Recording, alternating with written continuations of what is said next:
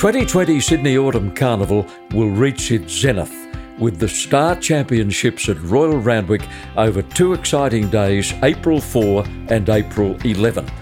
A total of $20 million in prize money will be distributed with eight Group 1 races programmed.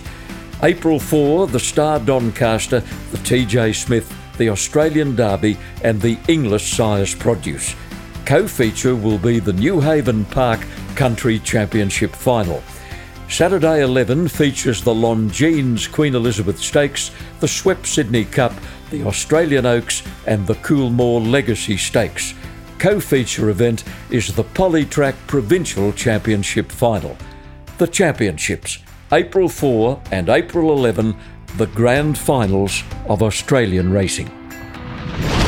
When I Am Invincible joined the stallion roster at Yarraman Park Stud in 2010, there were some who doubted his credentials.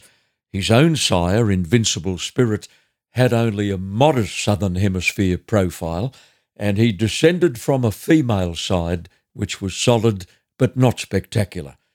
Most significantly, his CV was lacking the powerful endorsement of a Group 1 win. He'd won a Group 3, he'd won a listed, and he'd run second in the Group 1 Goodwood Handicap. His racing career was restricted to just 13 starts because of ongoing foot issues, issues that still require attention. For his first three seasons, he stood at a service fee of $11,000. Last year, he stood at a service fee of $225,000. His 2020 fee hasn't yet been set. In this current season alone, I Am Invincible has had 132 winners of 204 races, including 10 at stakes level. All up, he's getting very close to 500 winners, and loving Gabby's success in the William Reid Stakes at Moonee Valley made it 10 Group 1 wins for the stallion. The whole Yarraman Park story is a fascinating one. Old time champion Eurythmic was bred there in 1916. In the 1960s, the stud was owned by the former legendary jockey George Moore, who sold it to an adventurous Englishman called Major James Mitchell, who brought his wife and three young sons to a new life in Australia. Harry and Arthur Mitchell have never left Yarraman Park and pledged to uphold the dream of their late father who died more than 10 years ago. Middle son Bill trained horses professionally for 23 years, winning 11 Group 1 races and earning the respect of his contemporaries. Let's talk to Major Mitchell's youngest son, Harry, who's been kind enough to join us on the podcast. Good morning, John. You know, your dad would be one proud man if he could see Yarraman Park today. Yeah, I think he would be, John. You know, we've uh, been here quite a while now, thanks to him, and uh, gradually tried to improve things as we went along. But um, yeah, the success of the farm in the last few years, he would have been proud. Right off the top, let's highlight I Am Invincible, a horse who has changed the profile of Yarraman Park and has changed the lives of many people. Now, why were you and Arthur so attracted to him in the first place? There was no sign of a Group One on his record. Well, John, it was we'd been through a pretty tough time. We'd had a couple of stallions that hadn't worked, and we had a horse from um, South America that had got injured and gave himself little chance because he could only, you know, get about twenty foals in his first crop. So we'd had a bit of a tough time, and we we decided then that we were going to stick to the colonial horses and that. Uh, we weren't going to get away from um, you know the Australian horse and the good good looking fast sprinters. So this horse was uh, mentioned to us, and we sort of did a little bit of research, and we really wanted a you know a really good looking fast horse, and we watched his videos, and we we thought he had a hell of a lot of ability, but he was in and out. He used to either win brilliantly or or he could run terribly. Mm. Uh, anyway, long story short, we drove, uh, we flew to Melbourne and, and, drove out to look at the horse, and um, we both agreed that he'd want to be absolutely gorgeous. Mm. Otherwise, we weren't interested. So we looked at the horse. He came out of his box, John, and we fell in love with him, basically. I've never had a seen a thoroughbred stallion who who looked like him. He's just the most stunning horse. He was very big, and he had a magnificent, very big, and he had a head on him, and he's just an head on him, and he's just got the best head you've ever seen, and very correct horse, and you know, big and strong. So look, we thought he was worth a gamble, and um, you know, the rest is history, I suppose. He took your breath away, didn't he, when he walked out of the box? Yeah, he did. He really did. I don't, I don't think I've said that that often in my life, but he really did. I just said, "Holy hell, look at this!" Yeah. And um, you know, we knew there'd be people who'd knock him a bit. He didn't win a Group One, but you know, he, he was early favourite for the Slipper after his first start. Yeah. He won by about six, seven lengths, and you know, he just got beaten by Forensics, who's a two-year-old who who won the Slipper, and he'd run, you know, very close to Takeover Target. So you know, we thought there was merit in his best performances were very good. Mm. Um, there was a few mixed ones in the middle, but he was also involved in the EI year, John, where you know they couldn't race for a while, and you know big stallions like that, it didn't help keep him sound, you know. Mm. So um, there was a few things against him, but uh, we thought he was worth a punt. He was owned by former bookmaker, owner, and breeder Ray Gall, who was looking to sell a half share in the horse. Now, is that the way the situation stands today? Yarraman owns half of him. That's correct. Um, yeah, Ray and, and Brett Gall, who've been terrific partners, but uh, they wanted to keep half and sell half, and yeah, we uh, we agreed to that, and we decided to keep our half and not syndicate it. Um, what we did do is sell 13 breeding rights in the horse to help him through those tougher years, second, third, fourth year. Mm. And um, you know, a lot of small breeders that did incredibly well, and it was you know it was great to see, and they helped us get the horse going. Mm. Why 13? That's an unusual number. Well, I think we offered them to a few people, and not many people sort of wanted to take them up. It was a pretty good deal. It just meant that if you send a mare for three years, we gave you a nom for life. Yeah. Uh, so they've now, most of those have been traded now to the bigger players. Um, but, you know, th- there was some great horses bred out of those breeding rights, including Brazen Bow. Mm. Well, some of those breeding rights to I Am Invincible have since been offered at public auction. Now, I can remember one a while back uh, that was purchased by Phoenix Thoroughbreds, $575,000 for a breeding right. Does that still stand as the record? I think so. Oh, there might have been one make 600, John, but uh, Mm. yeah, it's pretty surreal numbers. But I mean, the horse stands at a very high fee now, and I think these big players in the game see that um, you know they can get out of it in two or three years, and it gives them access to the horse. So uh, yeah, look, it doesn't surprise me they make that, but it is a lot of money, obviously. Now, let's go back to 2010. How the hell do you get a non Group 1 winning son of a low profile stallion started at the stud? Was there immediate interest in him at $11,000? Well, as you know, John, people all come up and look at the stallions uh, in August and, and you know during the winter months, and he was clearly the best looking new horse in the Hunter, and there was there was critics of him, and there was other people who just loved him, Mm. and um, we had a lot of small breeders who used to support us, who'd been clients of ours for a long time. And, uh, you know, a lot of those people decided to send a mare to him because he was such a lovely horse. Mm. And, um, you know, that was how it started. And he actually got 135 mares, I think, in his first year, which was pretty good going, really. Surprising. And, uh, he had-? Yeah. Well, it was, John. And then, and then when his foals were born, um, they were outstanding, his foals from day one. And, uh, you know, people kept getting good foals. So then in, in comes the repeat business. So Mm. he had more mares every year, really. Mm. So it was, uh, it, it was, it wasn't as hard as you think, funny thing. Yeah. Now, all being well, how many mares would you expect him to cover this year? Well, we're going through this very odd time in the world at the moment, which is pretty scary, John. I, I, I mean, things have to go on and horses will be bred. Look, as he's 15, we will be reducing his numbers. I would have thought he'll cover 150 mares this year, Mm. You know, something like that. Who would have dreamed when he went to stud that just a few years down the track, two of the greatest mares in Australian racing history would pay him a visit? Now, firstly, Black Caviar. I think she's yeah, had, she's uh, unbelievable. She's been to him three times, hasn't she? she? She's got a filly 2018, a colt last year, and I presume she's safely in foal again this year.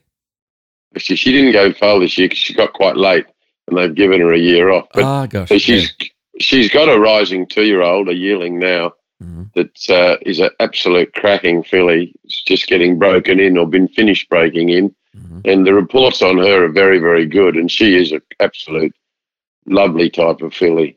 Yeah, and the colt? Yeah, the colt's nice too. Yeah, I've seen the colt because the mare comes in to be covered, and, and he's a nice source too. Gee, be valuable, John, if he could run. Yeah, oh, wouldn't he?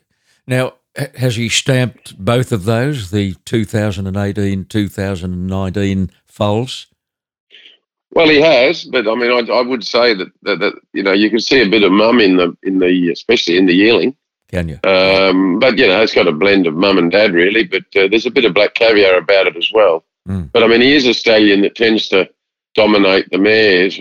Um, you know, but maybe a mare as good as hers, you'd like to have a little bit of her in it as well. Mm-hmm.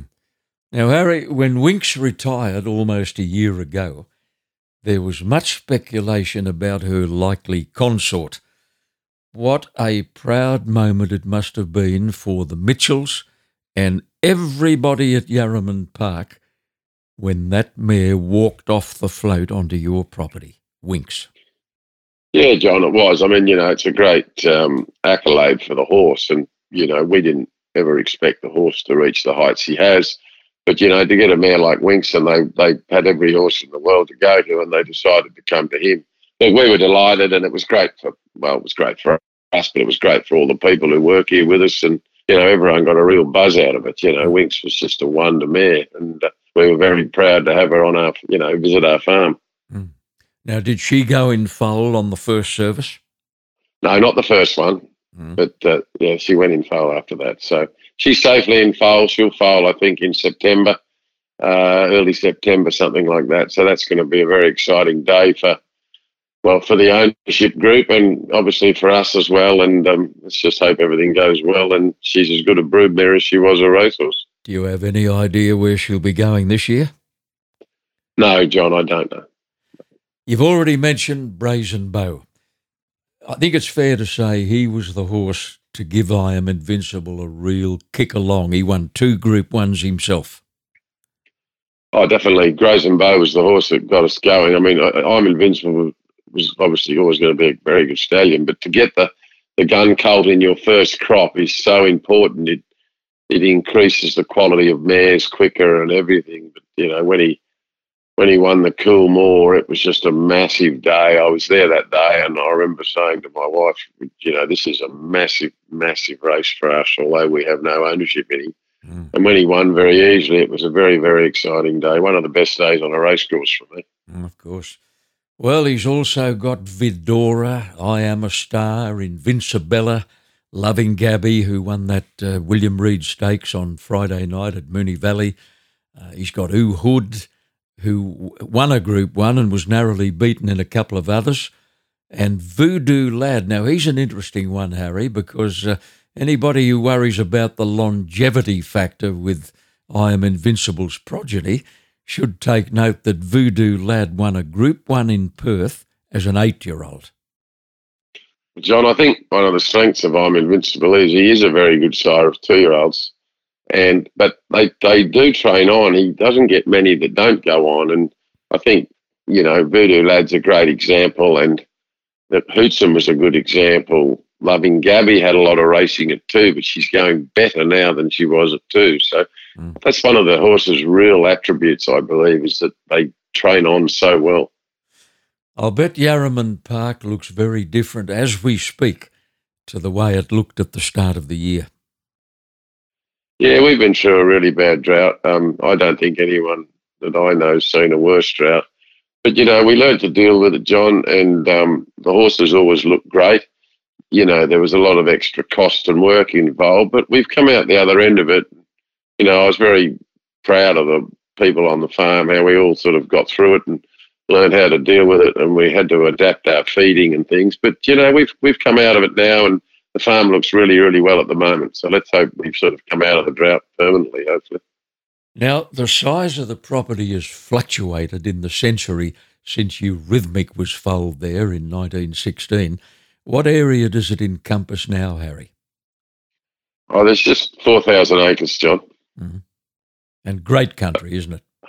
Yeah, it's really good horse country. It's it's red, you know, country, and it's um it's it's very good for horses. It's on a gentle slope, so the ground never gets boggy, and horses here. A lot of people buying the yearlings always comment on how good the horses' feet are off this farm. Mm. You know, it's just it's the land they're on, and um, no, look, a lot of very good horses bred here, and uh, we wouldn't want to swap this place for anywhere else. That's for sure. I remember when George Moore bought that property, he was very excited about it. He spent every spare moment there. Uh, for three or four years, he invested a lot of time, a lot of sweat, and a lot of money. But he lost heart, didn't he, when he simply couldn't find the right stallions? Yeah, I think that's probably right, John. I'm not, not completely sure of why George decided to sell, but he really did put a hell of a lot of money and time and effort into the farm. He was a very passionate man, and um, you know, attention to detail was amazing. And um, he had been looking for a property, and um, he, you know, really liked this place. And um, it was a testament to him, really, that it is such a good property. The Mitchell legacy began at Yarraman in the year of 1966 when your dad and his great mate, uh, the noted English bloodstock agent George Blackwell, visited Australia and paid George Moore a visit, and the Major fell in love with the place. Yeah, it was 1968, but um, yep. yeah. But look, John, he came out on a sort of working holiday with his friend George Blackwell, who was a bloodstock agent, most famous in Australia for buying Wilkes for the Kelly family. Mm.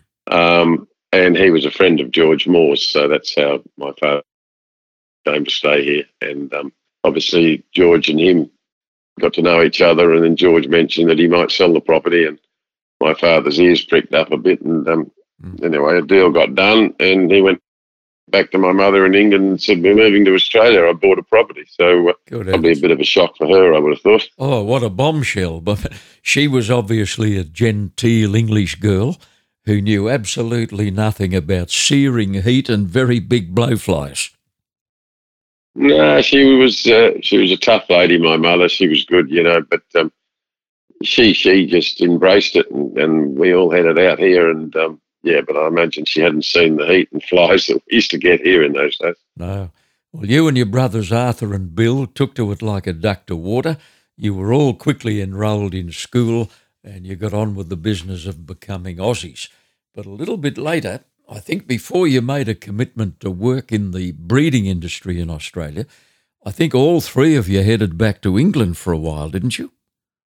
We've all worked around the world. We sort of left school and we were never university types. So, you, you know, Arthur worked in Ireland and America, and, and I think he did a stint as well in South Africa. But, you know, I worked in Ireland and, and England and America as well. And Bill went sort of down the training route a bit more. Yeah. He uh, he worked for trainers in America and England, and then he worked for Neville Begg here, and then he sort of went out on his own with two horses at Warwick Farm. So um, he went down that road. But yeah, we've all sort of worked around the world and got to meet a lot of people who are still friends today and business contacts today. You know. Mm.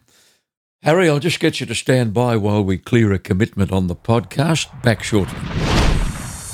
The 2020 Inglis Australian Easter Yearling Sale will offer 514 yearlings of the highest quality. The sale features siblings to 181 stakes winners, including 52 Group 1 winners, as well as the progeny of 170 stakes winning mares.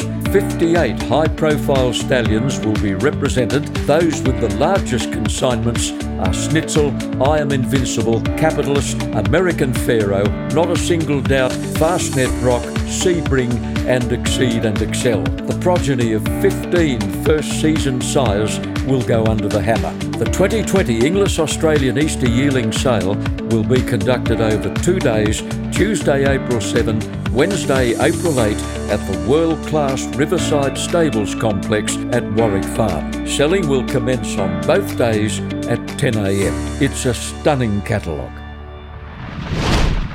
Now, but by the time you got back to Yarraman Park, the place didn't look quite as pristine as it had when Dad first uh, purchased it from George Moore.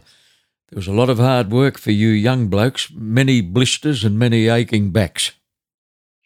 Yeah, no, it had run down a little bit, John, and you know, we Dad had tried a few um, English sort of stallions because that's what they thought. Everyone thought the English horses were better than the Australian horses, but in those days, a lot of the horses were sort of B grade handicappers coming out of England, and a lot of them yeah. didn't make it. No. Um, so look, the place got to run down a bit, and, and it was a big place. So you know, it was a bit much for Dad possibly. So when we arrived, we sort of arrived back from our sort of trips working everywhere. We just knuckled into it, and we had to you know clean all the paint off the old white fences, and yeah. you know we basically rebuilt the farm over a period of thirty odd years. But um, mm. there was a hell of a lot of work in those days, and we loved it, and we played hard and worked hard, and mm. you know it was just our life. We never um, you know, we never really thought about it. We just had to get in, and we've always been, you know, proud of the place and try to make it as good as we could. And we've, you know, every year we try and improve it. So mm. it's been a life's journey, really. Just looking at some of the horses he stood early in the piece, there was Straight Master, Sirocco. Old timers will remember these names. Fleeting Orbit was another, Memento, Rutland. Uh, then he got an Australian bred one in Pilgrim's Way. Beaches was another Aussie horse. Uh, but he really wanted a well performed, well bred Australian horse, and he found one in Catbird, a golden slipper winning son of Danehill. And didn't he do a good job? Yeah, look, that was all came about through an association with um, Mr. Ken Jones. He uh, we stood a horse for him called Forest Glow. It was a very fast American horse who actually wasn't much good. Uh, but we had a good relationship with Mr. Jones, and that was how we came to get Catbird. When you imagine what Catbird would be worth today, being by Danehill winning a golden slipper mm. out of the family he was from. But uh, he was a very, very good horse to us, and unfortunately, tragically, got laminitis and died early. But he was a very good horse to the farm. And then there was Magic Albert, a good racehorse, winner of a Group Two, the Peter Pan Stakes, which is now the Golden Rose. He was by the brilliant Zeditave, and what a terrific bread and butter sire he became, Harry. You could buy them for a sensible price. They just broke in and they ran, the Magic Alberts. Yeah, he's a great stallion for us. Um, you know, man called Dennis Wilton owned him, and Arthur went and met him, and we agreed to stand the horse. And uh, look, it worked out very well. We had a good relationship. I, I look back on it now and I wish that he'd been syndicated. I think he, he just struggled from lack of good mares early on. Mm. Um, we didn't have the broodmare band we'd have today and things, but you know we did very well out of him, and he produced a lot of very good horses, and he produced some Group One horses. I love this city, mm. Albert the Fat. I mean, he's a very very good sire. I think he was, you know, with a bit more push, I think he could have been even better. The enormous thrill of seeing I'm Invincible reach such dizzy heights helped to cushion the blow of losing Hinchinbrook in 2018 under bizarre circumstances. What happened? Yeah, it was bizarre, John. He um, we exercised the stallions on the walking machine, and um, he was just fresh, and he kicked up, and um, when he put his leg down, his hock shattered. Um, yeah, he was sort of he pig rooted up and playing, feeling good, and then he came down and um, he shattered his hock, uh, or just below his hock, and then it ran straight into his hock. So, mm. you know, we got the vets, and there was no there was no saving him. It was it was um, it was too catastrophic to save him. So it was a very sad day. Mm. He was a three quarter brother in blood to Snitzel. He'd been a good racehorse himself. He'd won a couple of two year old stakes races, and he was placed in four Group Ones had plenty going for him, didn't he? Yeah, he did. Johnny was unlucky. He raced uh, in the Black Caviar um, Sierra, and he ran placings behind them. Mm. You know, he was very unlucky in a size. He ran very well in the slipper. He missed the start in an Oakleigh plate and ran third. Yeah, he was a Group One horse who didn't win a Group One, which is sort of what we sort of look for. Mm. You know, because it makes them affordable for a stud like us. You know. At the time of his death, he was doing a cracker job at the stud. He'd had 14 stakes winners, three Group Ones, two in Australia and one in Hong Kong, and he'd been champion first season sire 2014 15. He was very, very commercial. Yeah, he was very commercial. He was very well bred, obviously. Um, his mother, Snippets' Lass, a very good mare, obviously, the mother of Snitzel, who's a great stallion. So, yeah, it was um, it was a matter of probably not winning the Group One. He didn't probably get the recognition early, but he earned his reputation. And um, again, he got a very good horse in his first crop called Press Statement, mm. who now stands at Binary. And um, oh, look, Hinchinbrook was just going to go on and on to be a really good stallion. And uh, mm. he'll be sorely missed here, that's for sure.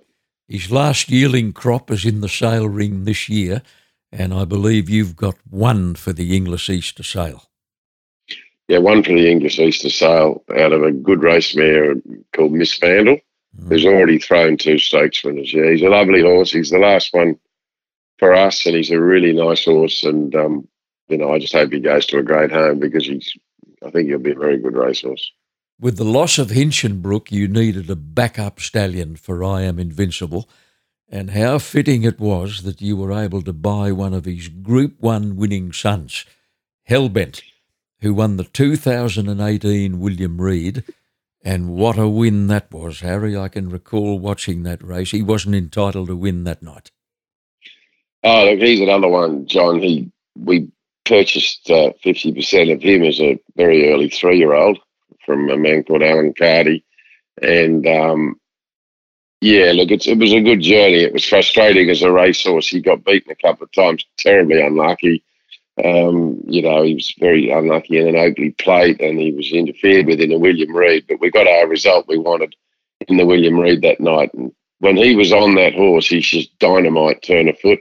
Mm. Uh, we're really excited about him, John, and um, we've really supported him heavily. So, uh, no, we love having a son of I'm Invincible, and he was the one that we thought was most like his father. So, uh, mm.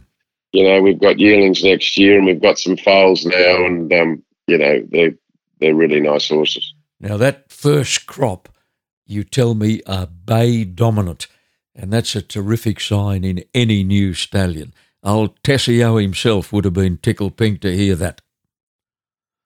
Yeah, a lot of all horses are bay dominant. It doesn't mean a stallion's not going to be good if he's not bay dominant. But interesting, in that sire line, the best ones have been. Yes. Um, Green Desert was, and I'm Invincible was, and now Hellbent is, and yeah, we really he really stamps them like his dad. They've all got the same sort of shape. Yep. Uh, and and I just like to see that. Um, and they've got very good temperaments. And you know, we did syndicate a, a bit of Hellbent, so he's got a lot of very good support from a lot of good breeders, and uh, a lot of Australia's best breeders have bought a share in him. And uh, mm. yeah, we can't wait to to see them get to the racecourse in a year and a half's time.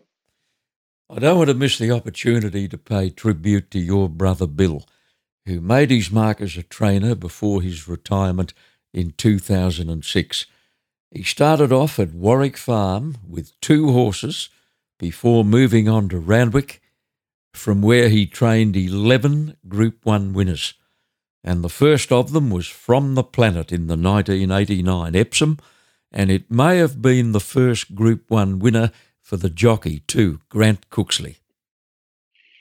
Yeah, John. Um, Bill was a yeah, very very good horse trainer, and in that you know he started off um, with really no no support from from the farm. We we couldn't afford. We, we didn't have any good horses back in those days, and mm. he made his own way from Warwick Farm to Randwick and buying you know cheap yearlings, and uh, you know he did very very well. He was a good trainer, and um, from the planet, I had a small share in him, and um, that was a hell of a day when he won the Epsom for Grant Cooksley. I remember um, Mick Dittman had been suspended; he was booked to ride him, mm. and a New Zealand friend of Bill said there's a guy called Grant Cooksley in New Zealand who's a very good rider. So yeah, he could ride the weight, and we were stuck. And Grant came over and rode him a treat. And he won very easily. I think he won by nearly four lengths that day, and uh, mm. I think Billy Billy used to use Grant a bit from then on, actually. So uh, it's a good yeah. story. Grant is still riding in New Zealand, Harry, and uh, I'm only having a stab at his age, but he's got to be late sixties. He's a marvel. Well, he looked he looked fifty back then, I reckon. you know, Grant, Grant, he would be uh, he'd be a good age, Grant. He's a good bit older than me, and um, you mm. know, good fella. Never said much. No, but, no. Uh, but a good bloke. Liverstone Lane was a lovely horse uh, Bill trained. He was a $7,000 yearling. he won almost three quarters of a million. Sadly, he didn't win a Group 1, but he was placed in three of them. Yeah, well, he had the unfortunate problem of being in the same era as Super Impose, John. So mm. I think twice he, he looked, um, you know, home in a Group 1. I think it was an Epsom or Doncaster when Super Impose came from last and mm. got him in about the last two strides. So he was only a little cheap horse and you know, he, he got beaten a few times by, by Super Impose, but I don't think I've ever seen a braver horse than him. No. He would give you his all every time, and uh, he was a hell of a good horse for the stable, that's for sure. Dignity Dancer was good for the stable too. He won almost two million and a couple of Group Ones. He won a Spring Champion and an Australian Guineas. Yeah, he did, and he won that Triple Crown in Melbourne in those days. Um, I mean, Jimmy Cassidy used to ride him most of the time. Mm. I think Chrissy Munce won the champion stakes on him. He was a fragile horse mentally, John, but a hell of a racehorse. And he was sort of the start of Zabeel because he had a very, very light female line, but he was one of the, I think he might have even been the first crop of Zabeel. He wasn't first, he was second. Mm. Um, and I think he sort of was one of the early sort of flag bearers for Zabeel, who obviously went on to be a great stallion for Cambridge Stud, you know, but uh, he was a very talented horse. He broke the track record at Randwick in the Champion Stakes, but had stood for oh, 20, 30 years and he smashed the record. He was a very good horse. Bill was one of five trainers who had the privilege to prepare a pony sized iron horse called Stylish Century.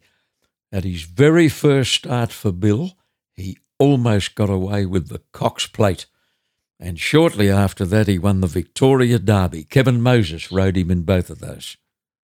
Yeah, that's right, John. Um, Stylish Century had a few trainers, but um, you know Billy had him for sort of a good bit of his career, and um, you know he just got nutted by Almaarad in the Cox Plate, and then he won the Derby very easily. And he was one of our top weight for age horses. But as you say, he was a light framed horse, a beautiful mover, and and uh, yeah, very good horse, like to lead, and uh, he was a very good horse for the stable at the time. He really was. Mm, little fella. And I remember doing something uh, at the stables one day when Noel Doyle was training him. I think Noel was his first trainer. And he had tiny feet, Harry, stylish century, pony feet. Yeah, little feet. I mean, Noel, Noel started with him and did a pretty good job, but then it was decided to move him to, to Bart Cummings, and then it was decided to move him to Billy, and then it, he had a couple of other moves after that. But uh, Mm. You know, he could run six furlongs and break records, and yet he could win a derby. He was he was a very versatile horse. I think he could have run most distances he was trained to. You know, very good horse.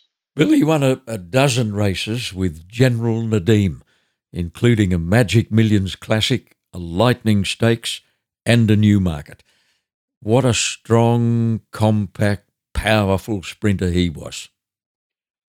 Yeah, he's probably the best sprinter Billy ever trained. He was a he was a horse that um, brilliant horse, brilliantly fast, and, and a lovely, lovely little horse. He he had a slightly turned leg at the sales, I think. So I think he cost twenty thousand, but um, he was uh, given to Bill sort of through a connection with Peter Moody in those days, who was Bill's foreman, and um, mm. you know he was a great horse for the stable. He Magic Million, you say Lightning, Newmarket. He was very, very quick horse and a lovely horse.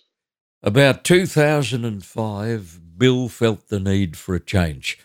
He was training out of Caulfield, he had a crook back, and he wasn't enjoying it anymore. He ventured into consultancy work as a bloodstock agent and later went into a full time position with the Segenhoe Group. I think he's still there. Yeah, Johnny did. I mean, training was uh, good to him and he really enjoyed it. But um, you know, it, it gets a hard business, and he, he didn't want to do it for the whole of his life. So I think it was a good decision. Actually, he got a very good job with Segenhoe, and uh, he helped build up uh, the Segenhoe broodmare band as it is today, which is incredibly strong. And um, you know, he uh, he's been involved with them, and he still is today on a slightly more restricted basis, but he still works for Segenhoe, mm. and um, you know, he's obviously gone on his own now with with his son James into a bloodstock business as well. I remember him as a very talented and a very professional trainer.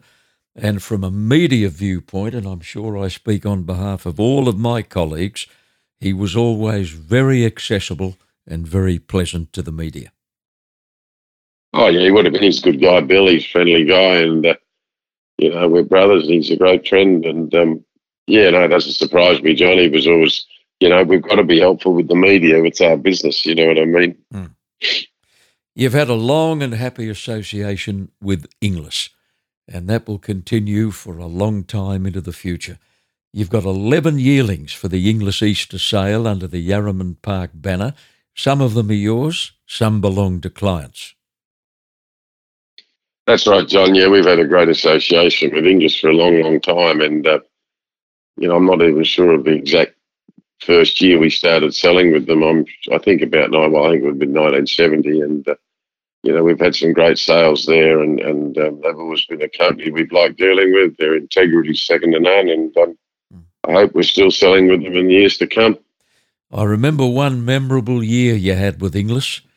You sold the top colt and the top filly in 2008. Now, that's got to be the ultimate achievement for any commercial stud.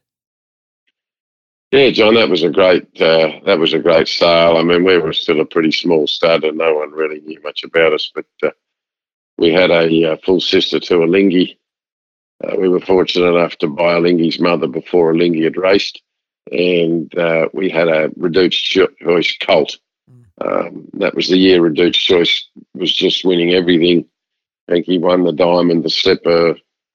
So we were we were very lucky that year. The stars aligned for us, and, and we had a great sale. And that was really the turning point where we could afford to then go and buy some better mares. And it's the last ten years where we've really sort of you know got the stud going a bit better. Now the top price colt and the top price filly. What was their eventual fate? Well, the colt, the colt went to South Africa. He was bought by a man called uh, Charles Laird, who was a trainer, and he bought the horse for a man called Markus Jooste. Uh, he had three starts. He had a winner, second, and a third, and then he got bitten by a snake. snake. Mm. Um, so he wasn't a great success. Uh, the filly was, she was early favourite for the Oaks. She was stakes place. She went to Lee Freedman. Um, she certainly wasn't a, a great racehorse like Alinghi, but she's been a good broodmare, and um, everyone's done quite well out of her, and we've still got a bit of that family today. Mm. So uh, no, she she was a success. Mm. What was her name, Harry? It's unfair of me to pop that one on you. No, Perfect Persuasion. Ah, good. Was her name. She was bought by Coolmore, and they've owned her there and sold foals out of her, and um, you know they've ended up doing quite well. Well, when that beautiful horse, I Am Invincible, walked out of the box at Peter Morgan's stables in 2010, you would never have imagined what he was destined to achieve for your business, for your family, and many of your clients, all in one exciting decade. Well, John, when we when we bought the horse, we sort of hoped he might be a twenty thousand dollar stallion and be a good, solid mid range, you know, stallion. So to reach the heights he has and to break Danehill and Snitzel's record last year and have 28 individual stakes winners in one year.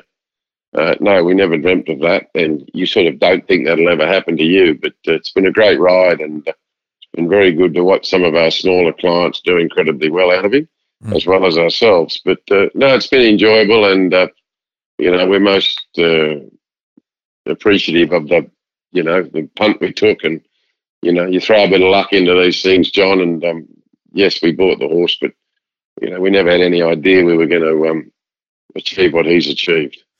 When your dad left that little farm in Norfolk in the mid 1960s to build a new life in a faraway land, he showed a great sense of adventure, and I've always felt great courage, Harry.